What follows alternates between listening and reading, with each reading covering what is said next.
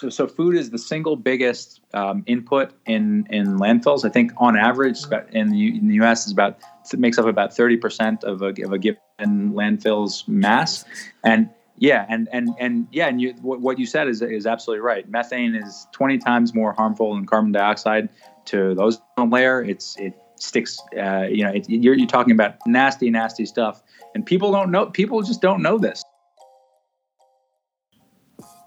From Alda, this is the Protect Your Wild podcast, a show about founders, athletes, and influencers, and how their passions for the environment led to their actions and career paths today. I'm Colin Campbell, and this week I'm having a chat with Matt Holtzman, the founder of Go MKT or Go Market, which is an app that he has created to help solve the problem of food waste in America. I think we had a pretty interesting conversation, and I also really think that Matt has found a missing link in this whole food waste issue. Um, so I hope you'll stick around, listen to the whole episode, listen to Matt's story, and if you're in New York, especially, check out his app in the App Store and uh, give him some feedback. All right, enjoy. Hey, Matt, thanks for joining us. Um, so, first thing, real quick, can you uh, give me the the quick pitch, I guess, of what Go Market or spelled Go MKT, if you look for it on the App Store, uh, what it does, what problem it's here to solve, and then we'll dive into to who you are a little bit. Yeah, of course. So first of all, thank you very much for for having me. And um, yeah, so I uh, we we uh, launched our company last year. Uh, it's a sustainability startup, and the the basic premise of the startup at a you know thirty thousand mile view is that we are creating tools, uh, technology tools to help all sorts of food businesses um, reduce food waste, drive traffic to their locations, and to incentivize and enable uh, donations to charitable uh, to charitable efforts when possible. So nice. um, we're building a suite of tools to address all those issues, and yeah, we've we've gone live in New York um, just not too long ago, as I said, and yeah, we're we're that's that's uh, sort of where we stand at the moment. That's awesome. Yeah, obviously, food waste in America, especially, is such a big issue, um, and I I'm not too uh, knowledgeable about the restaurant industry and, and the issues that we have there, but we'll we'll dive into that a little bit more um, down the road. So. Uh, first off, I guess why why was this problem personal to you, or, or why why did you decide to to start this app? Yeah, so I think one of the really compelling um, reasons uh, just occurred when so I, I, spent some time living abroad. I spent about four months living in Ecuador um, many years back, and um, uh, one of the things that I that I saw there is just uh, I, I, saw folks dealing with food insecurity in a very very direct way. Um, growing up, growing up in New York, um, we we certainly have food insecurity here, but mm-hmm. Um, it wasn't something that I saw on a day to day basis in the same way. And so, um, getting that kind of firsthand view of it, um, seeing what it does to communities and what it does to families, uh, literally the very first thing that hit me when I got back to the States was wow, we waste an incredible amount of food. We do it really mindlessly, and a lot of the food businesses and retailers sort of have been conditioned to view that as a cost of doing business rather than an opportunity. And back when I started thinking about it, I didn't know what it would turn into, and I didn't have the time or resources to uh, to to really pursue it. Right. But it was always rattling around in the back of my head as something that I wanted to address. And so I finally saved up a little bit, and I finally, when I, when I got the time, uh, I, I, knew I wanted to look at it. So that's that's how this started. Yeah, it's that's a great point. It's crazy on a country as as prosperous as America, and then a city of New York where you have you know the diversity from the struggling, starving artist, as they call it, to you know these big guys in finance. You get the yeah. whole spectrum there, and and yet uh, even with all the money, all the resources, all the brain power that we have, that's you know you would think food being one of the main things you need even before shelter that we'd be able to figure that out, but. Um, yeah, it's great yeah. that you're you're working on this. You, you know, it's funny you mentioned that. So I, I think, you know, in this country, we're just, we're very, very good at producing food, but not a lot of and, and we've so we've become we've really really specialized and become quite good at producing food but when it comes to managing food you know late in the latest later stages stages really up until recently very few people have thought about how to do it because mm-hmm. we've we've been so successful at making food so inexpensive so you know in some to some to some degree consumers have been conditioned um, you know, t- consumers have been conditioned to throw things out rather than trying to uh, re- repurpose them or recycle them. Right. And a lot of businesses, a lot of businesses don't help. You know, if you uh, there's a quote that I really love from this guy, the, the co-founder of Trader Joe's, and it's about supermarkets.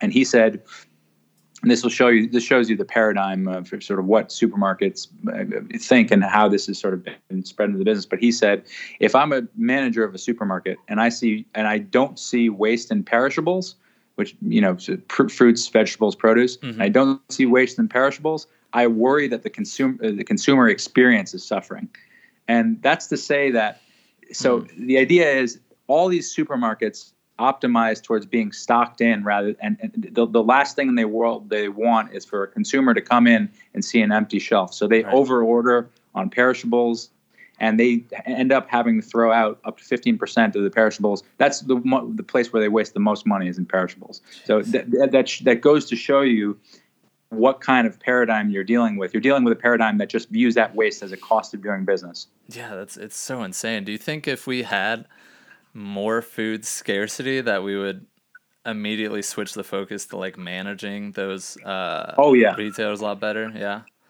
Oh yeah. Yeah. You know it's it's it, that, that that's absolutely right. And you know if you if you look at countries so europe has been a, a bit i guess a bit uh, like farther ahead of the curve on this than we have. Mm-hmm. um, if if you look at countries where you know they you know the, there are still generations living that can remember going hungry during during wartime period or something like that.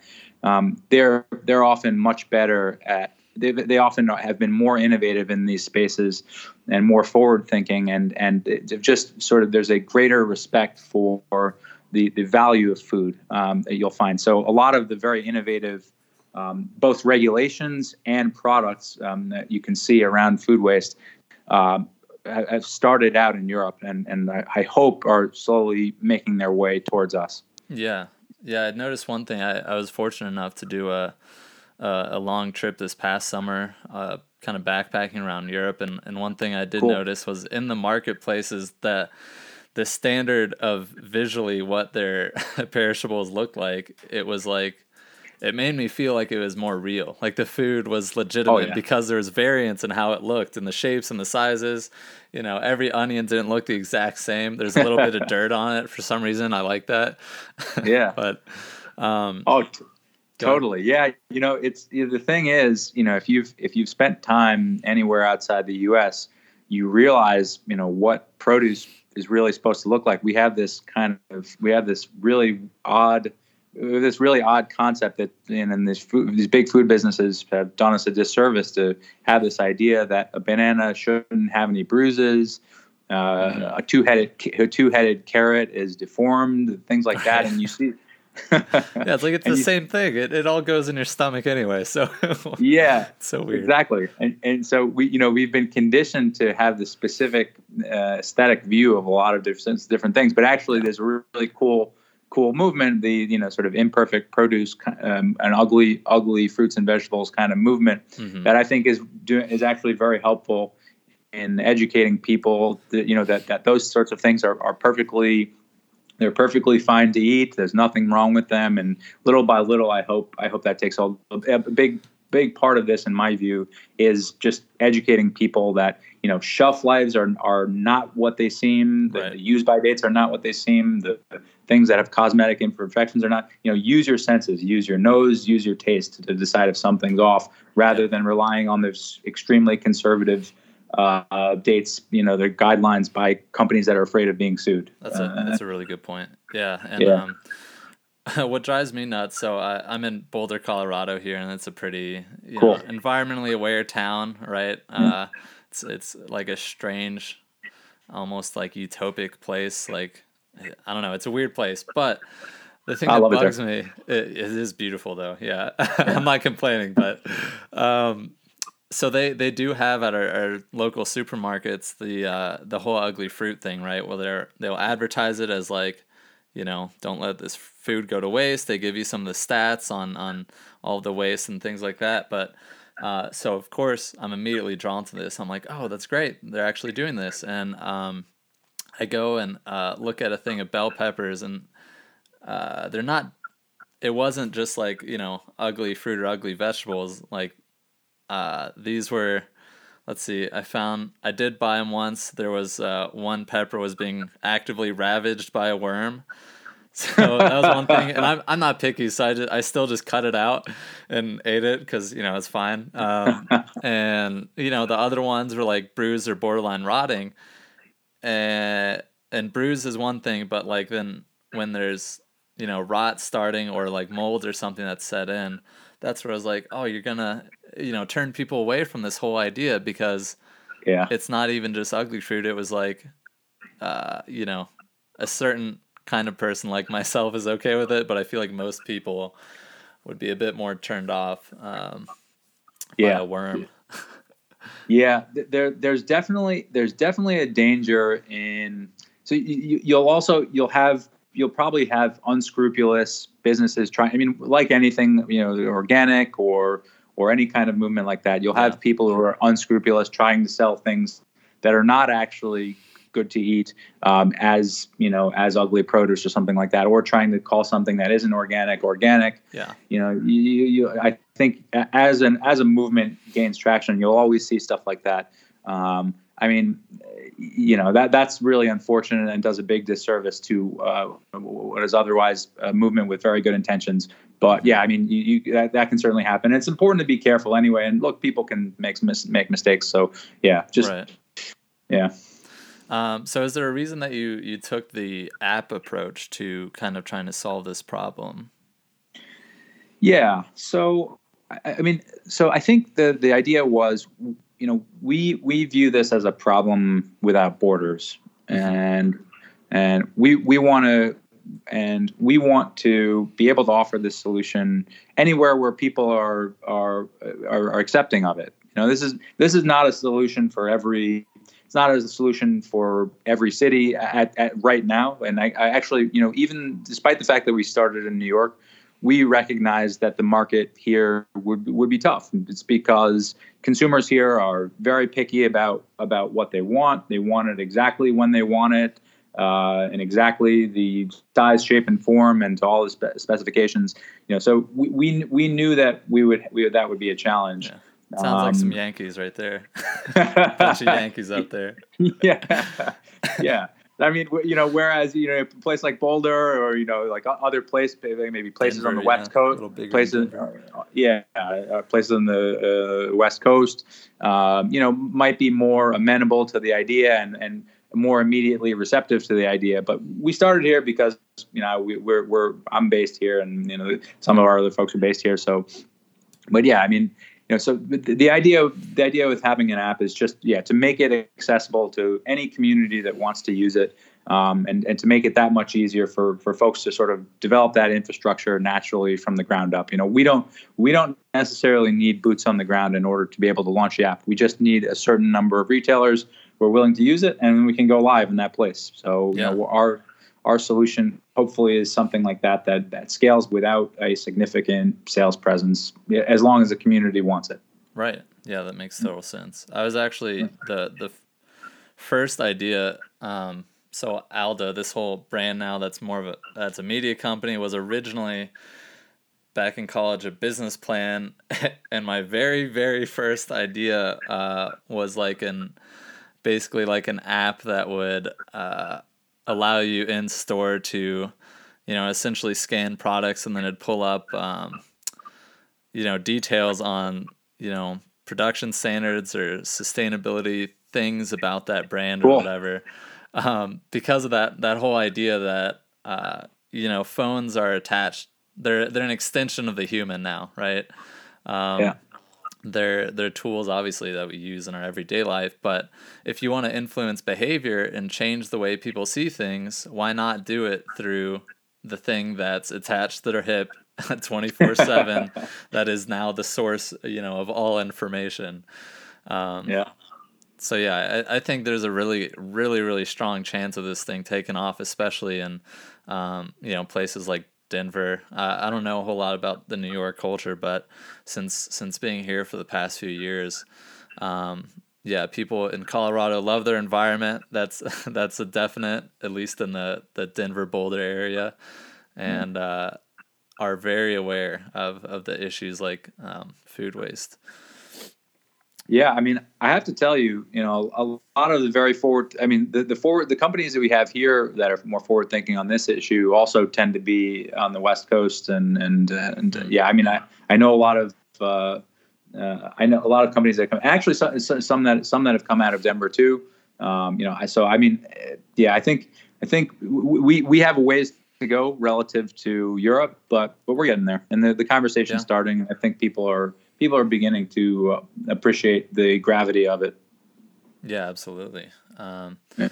Are there any uh, like figures, mentors, or, or people that were in your life as you grew up that kind of influenced your your path and, and your direction into you know helping others or you know using your brain to make the world a better place um you know so some of the members of my family are you know we're, we're, in, we're in public service and um, you know in government and uh, so it's it, that that kind of stuff is always always kicking around in the back of my head sort of how do how do we make this how do we make this better for the largest number of people people? And and how do we you know if if you if you see a problem and it looks utterly you know stupid how do you how do you fix it? Yeah.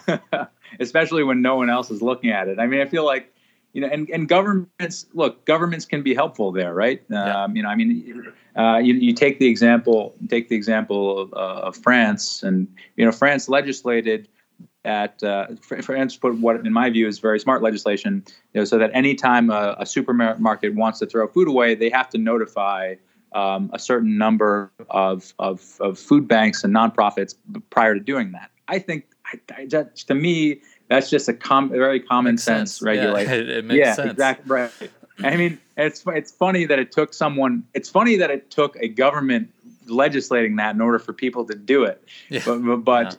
but you know, it's stuff like that where you know, as much as as much as we can, you know, say you know the government is not always a big source of innovation, but it's legislation like that, common sense sort of stuff like that that can be actually really powerful. And I, I, I New York, New York is is getting there. There are some interesting things that are coming out of the city council um, and and uh, around this problem but so I think you know when I, when I look at people you know growing up I, I you know I, was just sort of looking at underdogs and and people who were tackle big challenges like this, and I always respected those people. So um, I, I just you know that this is and and and doing doing that without a lot of fanfare too. You know, you, you don't you not not someone who needed you know to be celebrated by everybody, but just somebody who tackled a, a big problem sort of you know fearlessly and and uh, and and and wanted wanted to to try something interesting out.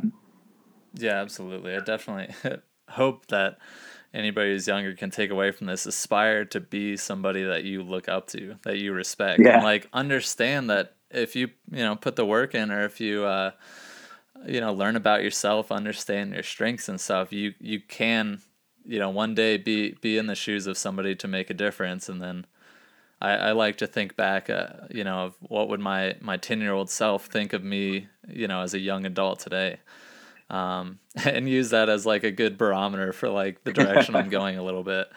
Um, but yeah, did you uh, uh, have, I guess, growing up in, in New York, much access to the outdoors, or were you out in nature very often? Yeah, so I mean, you know, my my family. So actually, where I grew up in New York, um, is feels like kind. It's it's still within the confines of the city, but it actually feels kind of like a park. Um, I hmm. grew up in a place called Riverdale, which is okay. north north of north, uh, thirty minutes by car north of the city, and but it, it it feels like you've set foot inside of a park. So I, I mean, I, I, grew I grew up with trees all around me and uh, and dirt, and uh, I got plenty of chances to skin my knee and you know and all that, uh, climb some trees and all things like that.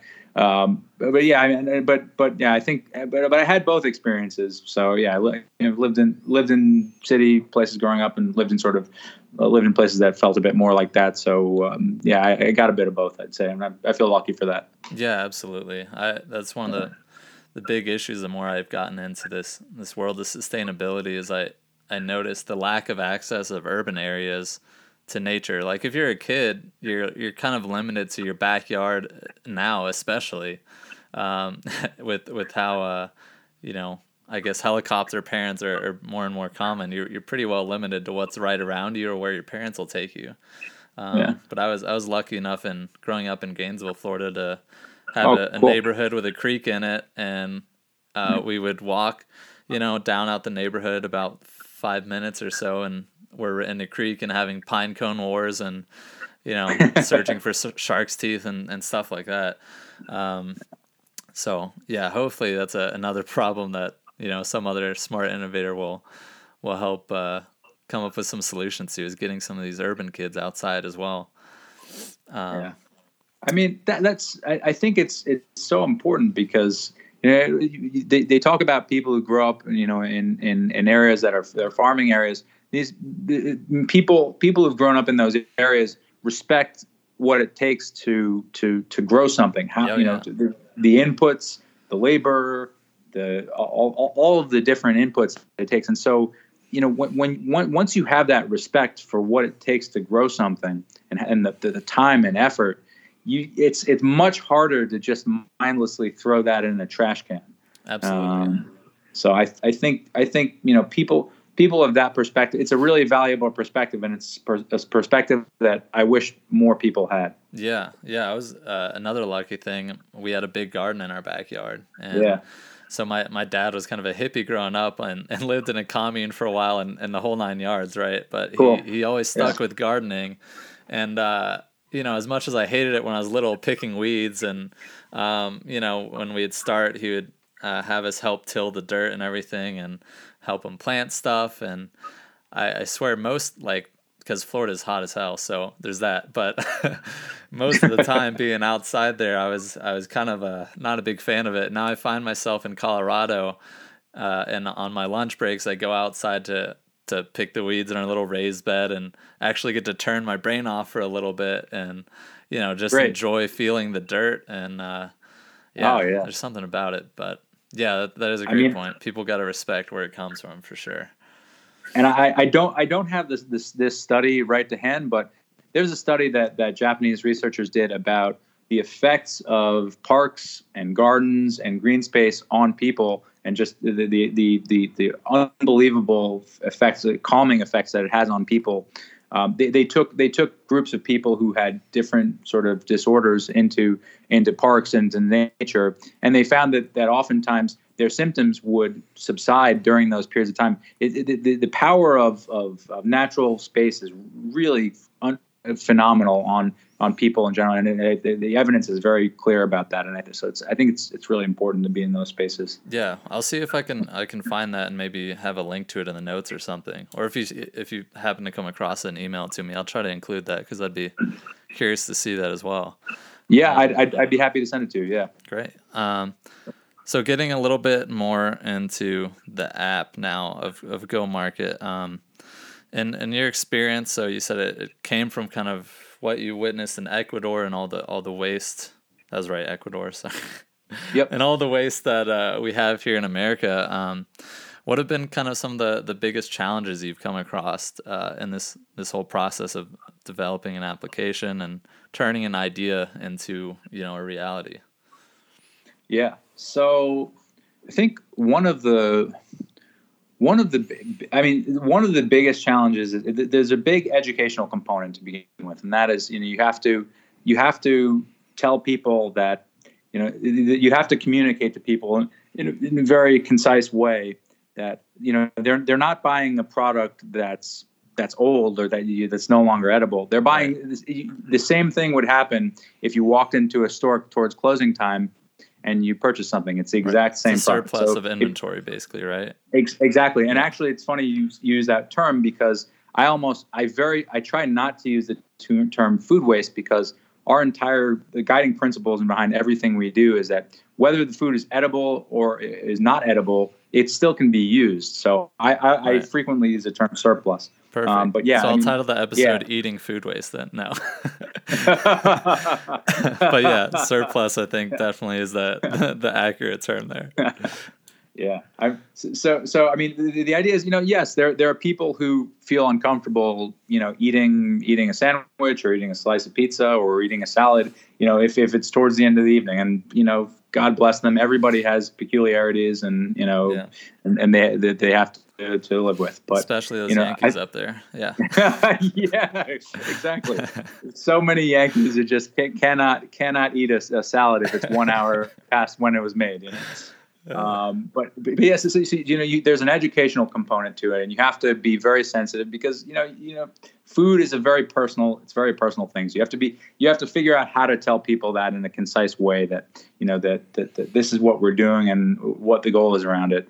Um, one of the, I'd say, just in terms of the logistics of it, mm-hmm. um, you know, we we it's it's it's it's challenging also to t- walk around and talk to retailers because you have such a limited window when you're talking to them. So, so it's challenging to walk around and try to communicate this concept to them in a concise way because the first thing they they think you're not just another ordering app, um, and that's couldn't be farther from the truth. We like, didn't get um, into ordering app like uh, DoorDash or like a, I don't know what the yeah ex- exactly or a Seamless or a Grubhub or one right. of the, you know, okay, one of gotcha. these guys. Yeah, yeah. So they, they they you know they they think you're another ordering app and then their brains turn off and then you've lost them right mm. so you you you have to make the case very very quickly you have probably 30 seconds to make the case before their brain turns off um, and so you know so definitely communicating this message and figuring out how to communicate this message to retailers in a concise and effective way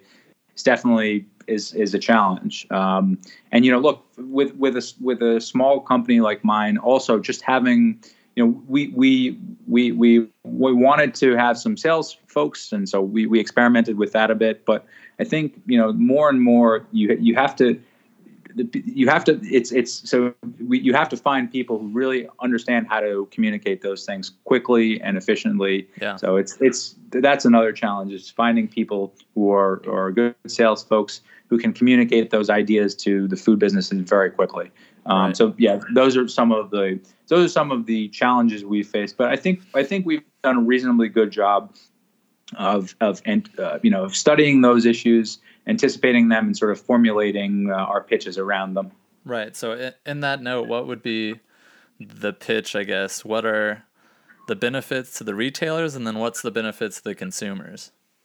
Yep. So we we whenever we were formulating these materials, we always had in the back of our minds that how do you pitch this to a person, even if he or she doesn't know about sustainability, doesn't right. care about it? Like, how do, how do you do that? So we had to, you have to hit on a variety of different points. Um, so some of the points we hit on were, um, this is a, this is going to bring in extra additional foot traffic to your locations, right? So you're going to get customers to come in the store. They're, you're going to experience your food, albeit at a lower price point. Um, so you're getting additional traffic. We also we we advertise all of our customers, so we we put them on social media. Um, you, and anything that's sold is this is found money. So we're we're selling things right. that would otherwise go to waste. So it's entirely found money for for them. Um, and so even, whatever the you know whatever whatever it is, any any kind of claims about that, that's a it's a it's a service we're offering. Um, the the last thing that we, we, sort of that we're that and, and we've begun working on this, but the, the last value add, at least for the mobile um, side, and we're building additional products that will will run. We can talk more about those, um, but yeah, the, the last value add is you know in the event that this food doesn't sell at the end of the night, we are we are aiming to be the logistics arm um, for how that for getting that food to the closest charity or or, or, or food pantry to the retailer, and so that the retailer can get tax benefits from it. Ah, um, okay. Yeah. Makes so and, and and and actually, if you look at the stats, um, if you look at the stats for for small and medium sized retailers, you know these are retailers, let's say in New York, who, are, who earn um, revenues of a million dollars uh, per year you, know, you, you can if you if you donate routinely and you're looking to uh, and and you're claiming tax benefits on it, um, you can you can save anywhere from from twenty five thousand up to you know it's for about forty thousand dollars. You know that's that's, that's legitimate. That's, yeah, and that's and that's that's a that's a person's salary or, or Yeah. up to two people's salaries. So Right. you know it, it's and actually the vast majority of those businesses are not taking advantage of that now. So and and even if they even if they want to, oftentimes they don't know how to do it. They're worried about liability. Um, and actually, something that's really fascinating. Uh, there has never been just just so that is very clear. There's a Huffington Post article on this. There has never been a successful liability case argued against anyone in the United States. It has ne- for food donation. It has never happened. There's a Huffington. But that's yeah, a common excuse or one of the most common Oh, excuses it's- as to oh, why. you hear that you hear that all the time. They'll say, "Oh, I'd really like to give, but I don't want to be sued." Well, like, yeah, here's an article for right, you. Here's an article for you to read. And and by the way, I'd be happy to send you that as well if if Oh if yeah, you're, yeah, yeah. if you're interested in I'll taking a a look at it. It's yeah, it's it's. I mean, this it's it's staggering because you you hear that so much and yet it's literally never happened. That, that drives me crazy when it's it's like because Yeah. you know logically some people who may not be as well informed will hear that and will be like oh okay yeah i guess that could be a thing right and and take their word for it or take it at face value but sneaky sneaky companies here um, oh yeah. uh, so when when you say uh, uh, retailers is that both supermarkets and like restaurants with excess inventory Yeah, so our our mobile app, our mobile app, the first product was geared towards small and medium sized business, food businesses. So it's more along the lines of cafes, bakeries, restaurants, um, and and actually we didn't, you know, we we haven't even approached big chains yet. We we wanted to focus on independent businesses first. Um, and look, um, you know, we, we started in this space be, precisely because it's it's the, the, the stats suggest something like upwards of 90% of the surplus food that's generated by small and medium sized businesses in New York, and I actually believe this is true um, more broadly speaking too, but I know it's true in New York. 90, upwards of 90% of that food goes direct, that surplus food goes directly into a landfill. So those businesses have by far the fewest channels for actually doing anything about surplus food. We, Yeah. we wanted to we wanted to start there. Uh, that's that's why we chose them um, first. Makes Um, sense. if you And the take- if you take the example- for sure is a lot a lot bigger to uh, a smaller company, of course. Yeah, exactly. Um, look, if you take if you take food businesses like supermarkets, oftentimes they have better established channels for for managing surplus inventory. So sometimes they have relationships with um, with food banks, um, or you or you know they can send prod their products back, back to manufacturers, and they get you know sort of pennies on the dollar kind of thing. They have those Right. relationships. Um, or the, or they can sell them downstream to smaller uh, to smaller markets. There's so there are there are a variety of different things that supermarkets can do, but the the the, the restaurants, the bakeries, the cafes, those folks have very very very few, um, to almost none, no di- different channels for for managing this problem. So that we felt that was the most urgent area to, to start. Yeah, that makes a lot of sense. And Yeah. and then on the consumer side or the the person who would be going around, basically you're getting excess inventory at a discounted rate, right? So you're saving money on your your produce and your perishables. Uh, and it's it's another thing where it seems very like logical and like, oh, I can get you know perfectly good food for less money. Makes sense. I'll take it. Yeah. So so yeah, exactly. So I mean, look, um, the, the the nice thing about the nice thing about something like this is some of our offers go up to seventy five percent off, and this is you know it's for for anything from you know sandwiches and salads and things like that. Um, so you know you're you're able to you're able to do a, a basically do a social good by by rescuing food that would otherwise go to waste. right. Um, you save money, and you know th- this is the this is the idea behind it. And and also when when you support our company, you're supporting efforts to feed people in need too, because we're we are we are going to build logistics for for managing all of that. So that's that, that's our mission. Um, so yeah, I mean, look, the, the the one drawback to to doing this, and we're, we're, we're, we're going to change this. But look, at the moment, you know, you, you have specific pickup windows. So we're still, it's to some extent, you still have to plan it, but you know, but that's, we're, we're, we're still in the early phases of the game and mm-hmm. we're working around, we're working around that to make sure that no matter when you want something, um, you'll be able to access it. And some of our partners have offer things, you know, at, at, at, at more inter- intervals. Um, some of our partners are, have fewer intervals, but yeah, it's just you know, it just sort of depends on the retailer. Yeah, and I imagine with uh, scale as that comes, that that will help a lot of those types of issues. I guess. Yeah, gets traction like that. Yeah, I suspect that's right. Yep. Um, so, where do you kind of see uh, this app or, or any other ideas or apps you have in the work developing and growing over the next like three to five years? Like, what would be that ideal picture for you? Yeah. So um, I think our our overarching goal is to our overarching goal is to be a hub for food businesses of all sizes. You know, anything from a cafe to a big agri processor.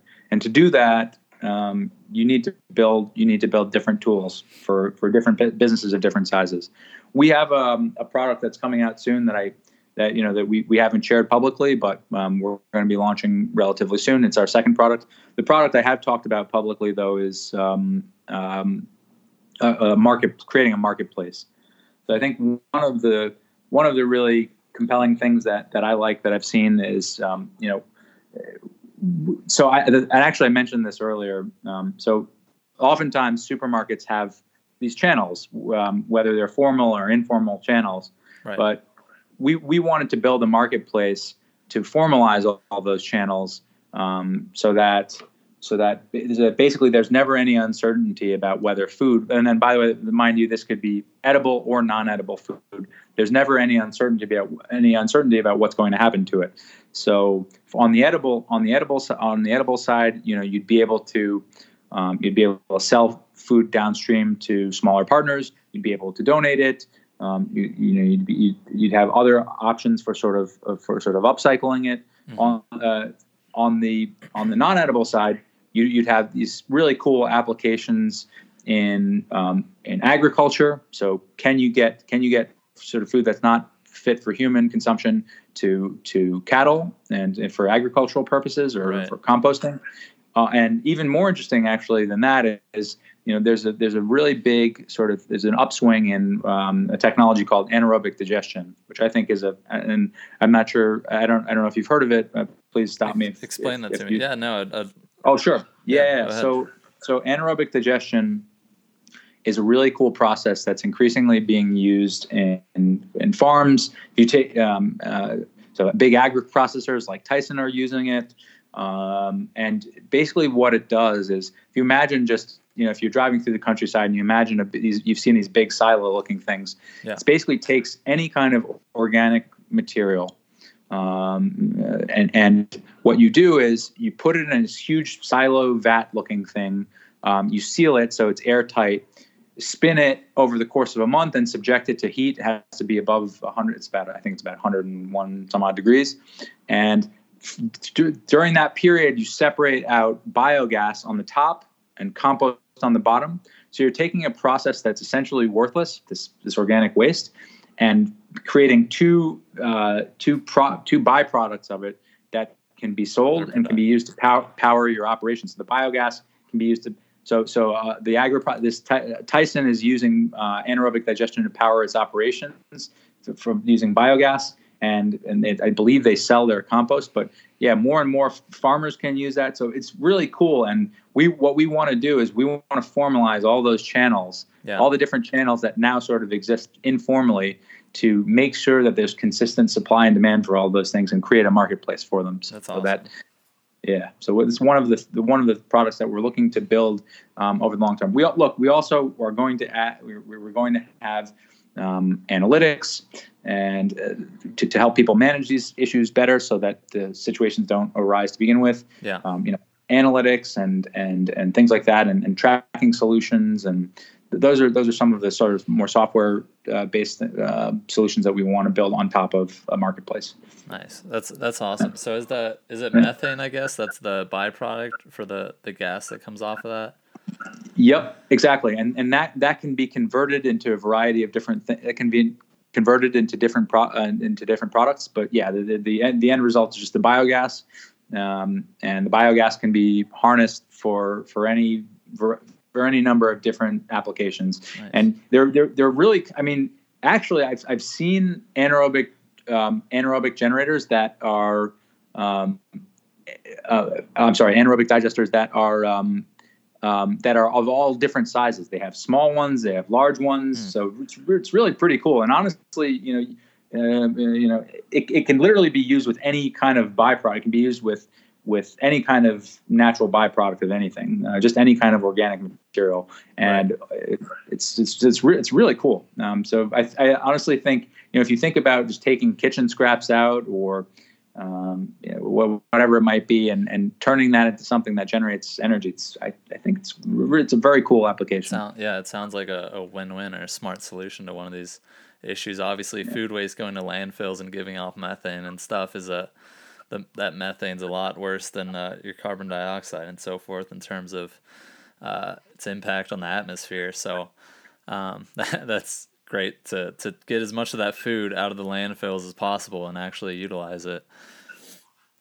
yeah, that's right. So, so, so, food is the single biggest um, input in in landfills. I think on average in the in the U.S. is about it makes up about thirty percent of a of a given landfill's mass, and yeah, and and and yeah, and you, what you said is is absolutely right. Methane is twenty times more harmful than carbon dioxide to the ozone layer. It's it sticks. Uh, you know, it, you're you're talking about nasty, nasty stuff, and people don't know. People just don't know this. Yeah. Um, yeah. And and and even look, even you know, you know, you, look. I mean, we, we, we're talking about solutions at scale here, and uh, but even if you just want to compost, uh, even if you just want to compost what you've got, you know, encourage the people who live around you to, to pull their compost and, and, and do something with it. Just, you know, small steps. I imagine does New York? Uh, I'd assume does not have uh, like an industrial or like a, a composting built into their their waste management infrastructure for like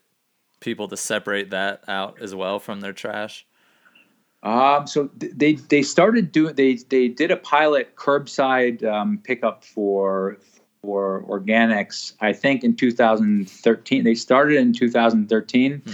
Uh, it hasn't been rolled out completely. And by the way, so many other cities in the United States are doing a way better job at this. I mean, it's it's. I know it's a religion in San Francisco to do this. It's a first for me uh, in Boulder too. It's not in Gainesville yeah. as as much as Gainesville would like to be the the Boulder Portland of Florida, but they didn't have any of the the composting built in there. But I was, yeah. I was happy to see it in Boulder. Yeah. So I mean, a lot a lot of cities are are way ahead of New York uh, when it comes to this sort of thing. New York's catching up, but yeah, yeah I mean the scale is just crazy though. Of course, to to implement things like that, obviously it has to be done on such a uh, a large scale. It's kind of crazy. Yeah, it it, de- it definitely does, and you, you know you're talking about you're talking about millions of tons um, every year. Um, but look, and, then the, but there's some really co- interesting companies coming out here too. There's some. There's a company called American Organic Energy, and there's there was a big New York Times write up on them. That's an anaerobic digester, and and you know it's it's a really very it's a very fun it's a very amusing write up. Uh, the guy is a big character, but it's really cool. And the, the, the author ends up concluding that it's guys like him, and you know not her solitary efforts composting stuff, but it's guys like him who you know, driving a Porsche, something like that, who's you know is basically going to you know he's probably going to you know he he has he has a ton of those digesters uh, out on Long Island and. Hmm. You know they they have a really big operation, and he's going to get all of his inputs for free because the city's going to transfer it to him. Um, the, the, the people you know, he's, he's taking they're they're happy uh, you know they're happy to get it off their hands. The city's transferring it to him. All of his inputs are free, and then he outputs biogas. I mean, I, I yeah so it's a good model. Yeah i i really hope to yeah. see things like that continue to take off. Um, yeah. and so what would be the the best thing i guess for uh, somebody to you know go ahead and support you today? Uh, you said that the kickstarter campaign was was over but um, yeah how best could people support? Yeah, so yeah, we we recently success we successfully concluded a little Kickstarter campaign um, not too long ago. Um, but look, if if if people want to support our efforts, first of all, I'd be happy to anybody who wants to reach out to me. My uh, I give you my personal email address. It's matt at gomarket.com. Um, M A T T, and you, I'd, I'd, be happy to chat with you. Look, um, you know, we're we're still we're still in a place where you know we we are happy to take good ideas from wherever they come, and we're open to we're open to advice, and um, we we just we're we're looking to partner with as many like-minded people as possible. So reach out to us, download the app, spread spread the word. Um, you know, if if uh, and look there, I, we we may do we may do equity crowdfunding at a certain point as an intermediate. Okay. Yeah, as an intermediate stage in between a, a more traditional fundraising round um, and, and what we've done now. So I, I, can I can certainly I can you know I'll, I'll I can certainly we'll we'll we'll put we'll put that out on our social channels um, if we do it. But yeah, that so that would be an opportunity for folks to participate if they want to as sort of the ground level. But yeah, just in general, you know, we we, we want to talk to like-minded people. So and we're always happy to have conversations with folks who share our values around these uh, on these issues. And yeah, so just reach out to us, support us, tell your friends, neighbors, parents. yeah, yeah, I'll be getting out. I have a bunch of. I I went to the business college at, at UF, so I had a bunch of friends, of course, in finance and stuff that all migrated up to New York, and so I'm gonna start shooting them or, or that community there, the app, and see if I can get some of them using it. And I, would be curious to hear. Uh, you know what they think of it and stuff because they're most of them are not like sustainability or environmentally you know conscious or minded people as much as I would be chirping in their ear about this and that. Um, uh, I so yeah, I'd, I'd, love to to try to get it uh, into their hands as much as I can. Um, thank thank you for offering to do that. Yeah, and you know, look, when when we when we said we knew we had to win. if we wanted to succeed, we had to win um, over people, you know, certainly people who care about sustainability, but also people who are just people who are just going about their daily business and yeah. you know just and then maybe they, they they tune that stuff out and we we got to we got to win those folks over too and uh, you know I think everybody everybody I, th- I think it's one area where a lot of people agree and that is that food could be put to better use. Uh, a lot of people are hungry. It's one out of the, the, the, stats change, but it's either it's one out of seven or one out of eight people, depending on the year. Uh, Americans don't know where their next meal is coming from. A lot of people agree about that subject. So you know, you, you know, if even if they don't even if they don't recognize the sustainability angle, uh, you know, that's that's uh, it's an area where you know hopefully folks can come together um, to to rally around it. Yeah, absolutely. Um, yeah. So uh, this next part I like to do, I like to kind of break up these conversations with with a, a little segment. So I put together some quick, a couple quick kind of like rapid fire questions, if you will, um, that are just to get your off the cuff answer on, and then if something you know sparks a little conversation or whatever, then that's great. But um, so yeah, how about I, I fire these off to you real quick? Does that sound good? Yeah, sounds good. Sweet. Um, okay, so first one I got. Uh, what is your favorite or most used app on your phone right now? My goodness. Um, I gotta say, I'm a I'm a big Lyft guy. I use I use Lyft all the time. In the pools, I, I love I love Lyft, and uh, I'm using that all the time. It's probably a very boring answer, but no, mine would be Google Maps because I don't know how to get anywhere. oh man, me too. Actually, I can I can I change my answer? Google yeah. Maps, yeah.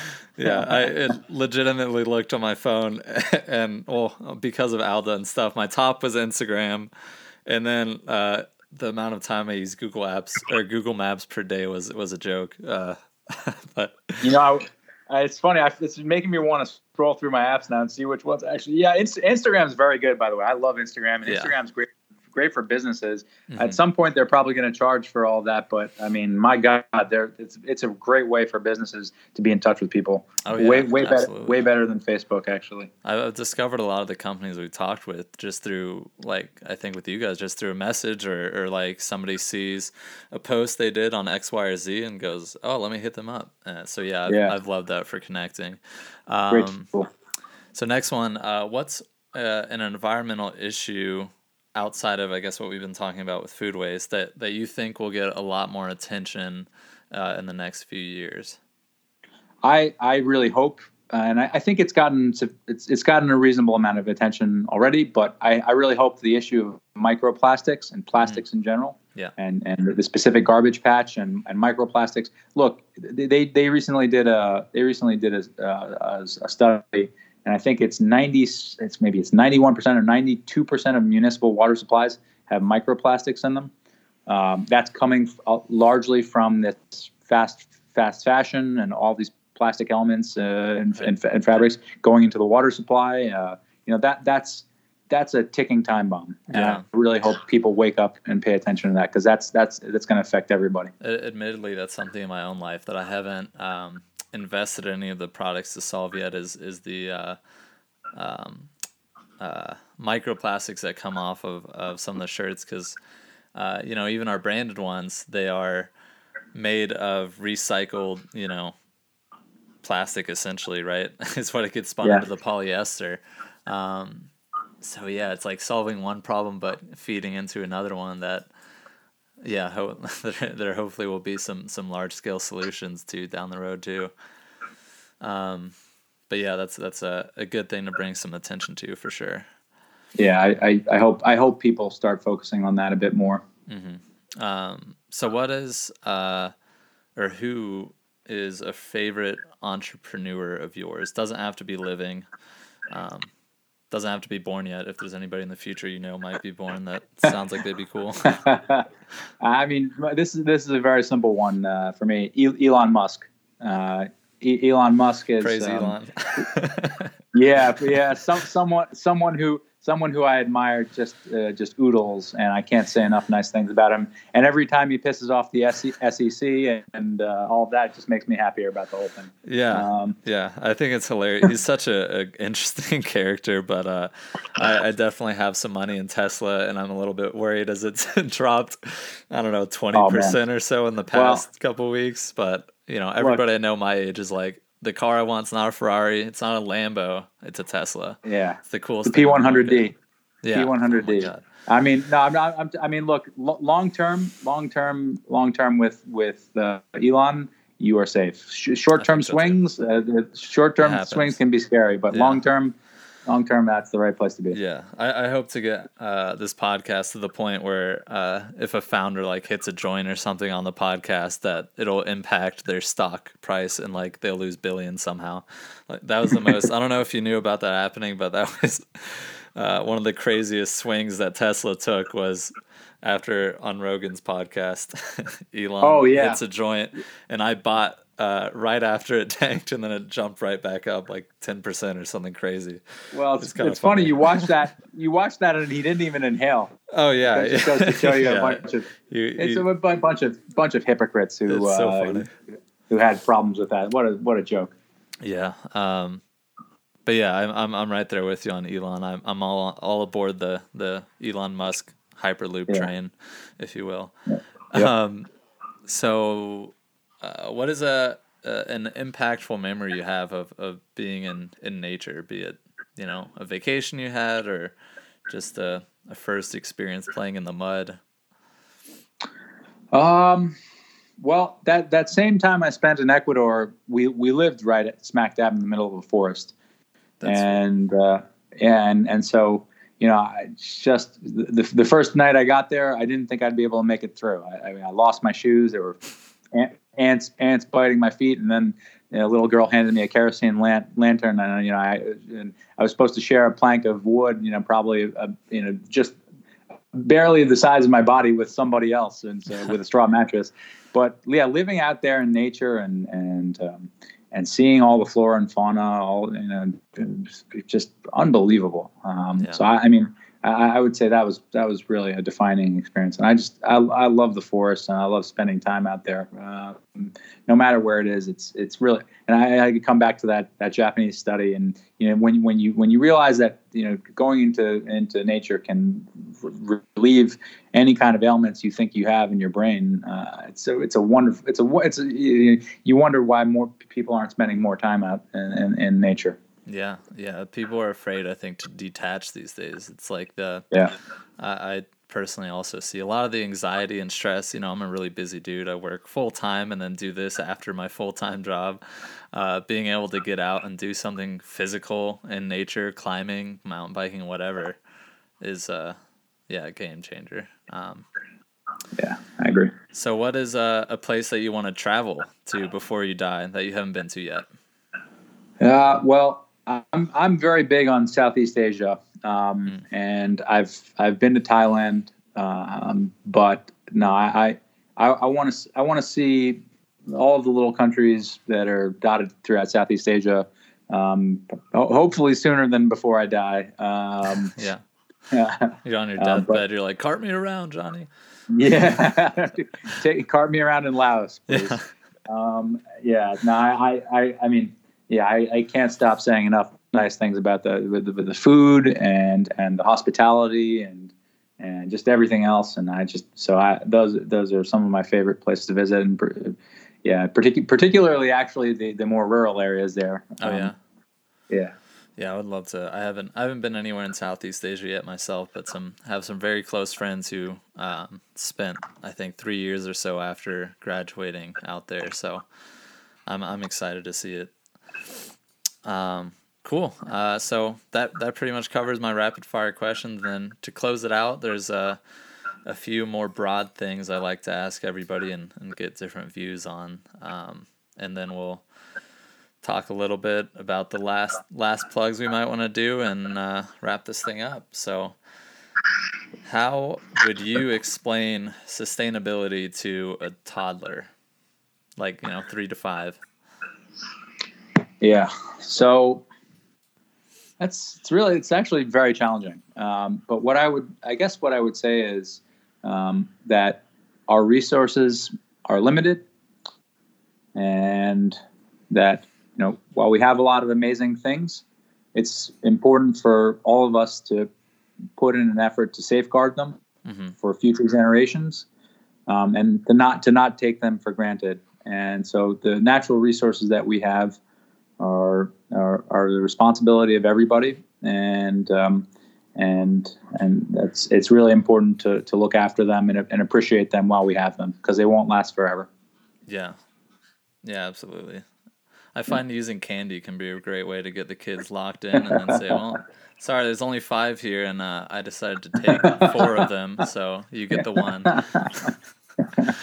I try not to make kids cry, but it happens sometimes. Um, I like that uh, strategy. Yeah, yeah, yeah. You can tell I don't have kids because I, I don't mind. Or yeah. anyway, neither um, do I.